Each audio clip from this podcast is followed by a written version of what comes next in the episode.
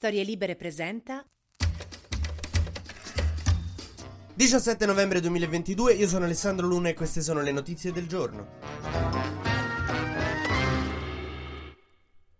Alla fine se lo siamo tirati addosso da soli sto missile, diciamo che veniva da Kiev, è stato sparato dalla contraerea ucraina ed è finito in Polonia per errore. Ma all'Ucraina abboniamo questo ed altro, non c'è problema. Mi ricorda un po' come quando io stavo al liceo, c'avevo una cotta per una, guardavo nel mio astuccio e dicevo chi cazzo è che mi continua a rubare le penne? Sono stata io. Ah scusa, ma guarda, no, prendile, figurati, mi fa piacere. Sì, l'Ucraina sembra un po' la nostra high school crash. Mentre ieri, giustamente, sia il segretario della NATO Stoltenberg sia Giorgia Meloni hanno detto comunque la responsabilità è della Russia. L'ambasciata russa in Italia ci ha accusato di russofobia e devo dire un po' hanno ragione c'è una grande russofobia, se per russofobia si intende paura e pregiudizio verso chi minaccia di usare le armi tattiche nucleari ogni volta che Putin sbatte il mignolino. E anche considerando che ieri non è che è esplosa una fattoria a caso in Polonia, c'erano stati 100 missili che sono andati dalla Russia verso l'Ucraina, chissà come a tutti ci è venuto lo stesso sospettino, che come se lasci in una stanza chiusi il Dalai Lama, Conor McGregor e Facchinetti, torni dopo 5 minuti, Facchinetti appiccicato al muro, e Conor McGregor fa ma com'è che guardate me? Comunque, anche se non ci sarà la terza guerra mondiale, sfumata l'ipotesi della terza guerra mondiale, che è un bene anche perché stavano iniziando i mondiali in Qatar, la questione non è del tutto conclusa perché gli ucraini dicono ancora che non sono stati loro che vogliono vedere le prove. In realtà, nell'ampio spettro delle possibilità delle cose che possono essere successe, può essere anche che quello era un missile russo, ma abbiamo fatto finta che era ucraino perché sennò ci dovevamo mettere a bombardarci con le armi nucleari e non ci andava nessuno, sinceramente. A novembre le giornate sono più corte, non c'hai tanta voglia di fare le cose, capisco. La terza guerra mondiale è chiaramente una un'attività estiva, tipo il windsurf. Oh, comunque bisogna fare i complimenti ad alcuni quotidiani che non starò qui a citare perché sennò poi capace che tra qualche anno non mi assumono, però che hanno dato la notizia come se fosse scoppiata davvero la terza guerra mondiale, quando fin dal primo momento si era capito che i missili erano esplosi in una fattoria, considerando che la terza guerra mondiale inizierebbe con l'attacco strategico a degli obiettivi militari, e visto che sei galline, le gabbie per i polli e la biada per i cavalli non costituiscono un obiettivo militare strategico, era chiaro fin da subito che non sarebbe stata quella la scintilla della terza guerra mondiale, anch'io l'ho capito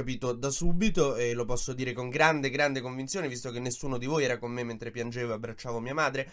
Quindi io, io avevo capito fin da subito, non, mai, non sono mai stato preoccupato. Torniamo in Italia dove la vera botta ce la dà l'inflazione che sta arrivando all'11,8% di base che vuol dire che costa un po' tutto di più. Tranne le Goleador, quelle possono passare le guerre mondiali, la fine del mondo, l'apocalisse, eh, sempre 10 centesimi stanno. Tra le cose che costano di più il burro, la farina e lo zucchero. Il che vuol dire che forse viva Dio la gente smetterà di portare i loro cacchio dei dolci fatti in casa che fanno cacare alle feste, invece di comprarli in una pasticceria come sarebbe ordine divino fare. Ma l'hai fatto tu sto pan di Spagna, eh? No, si, si sente sì, perché qui prima avevo un dente io. Thank you.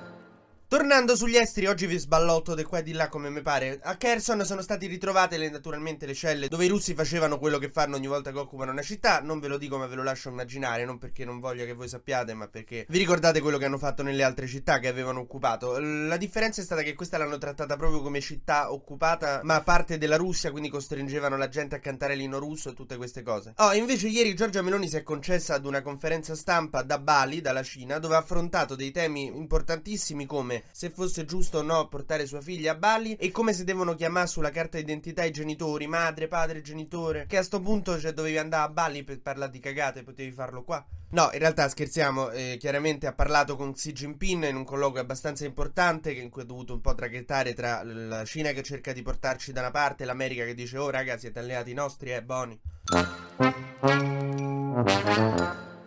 Con Macron, regà, è stato come quando due in classe tua si lasciavano il giorno dopo dovevate trovarvi in classe tutti insieme, non si sono parlati, non si sono guardati, c'era una tensione che si tagliava col coltello. Cioè, mo capace che partono con messaggini subliminali sulle storie di Instagram in cui si mandano freggiatine, io non ce la posso fare. Già ho dovuto affrontare mese scorso il break up di due dei miei migliori amici, mo non ce la faccio pure voi. E per concludere, il ministro dell'interno Matteo Piantedosi sta cercando in qualsiasi maniera di accollare dei migranti a dei paesi. Ieri si è inventato premi a chi accetta i rimpatri, perché prende 18 migranti un cappellino una maglietta che dice l'Italia è con voi.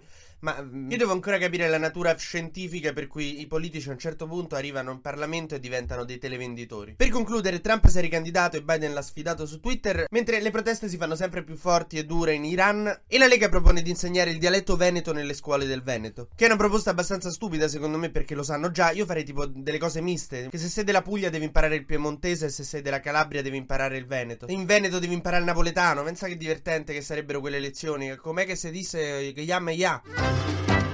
TG Luna torna domani mattina, sempre tra le 12 e le 13, su storielibere.fm.